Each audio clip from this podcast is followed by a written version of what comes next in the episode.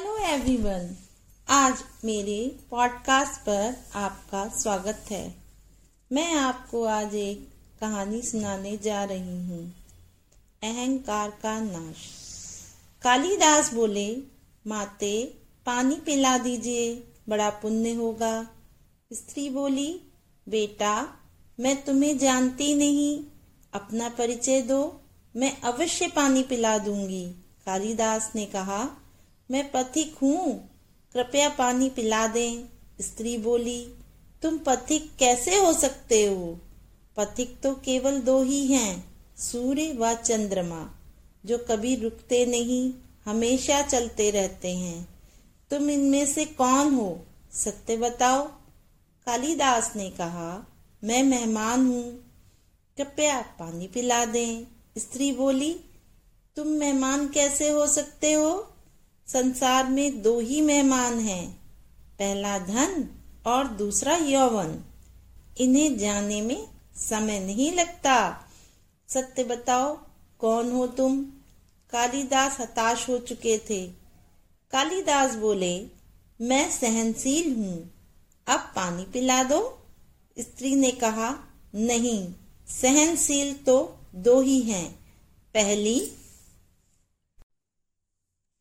धरती, जो पापी पुण्य आत्मा सबका बोझ सहती है, उसकी छाती चीर कर बीज बो देने से भी अनाज के भंडार देती है, और दूसरा पेड़, जिनको पत्थर मारो, फिर भी मीठे ही फल देते हैं।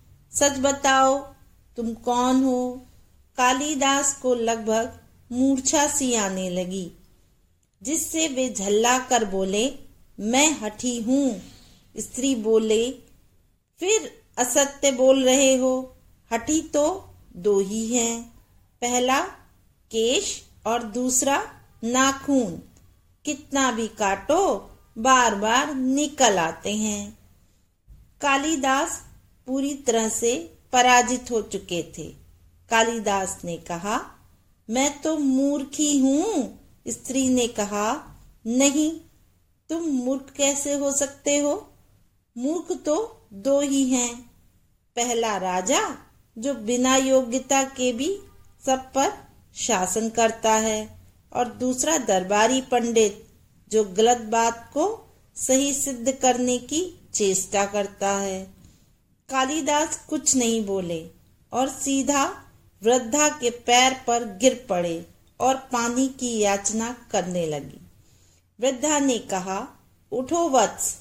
आवाज़ सुनकर कालिदास ने ऊपर देखा तो साक्षात माता सरस्वती थी।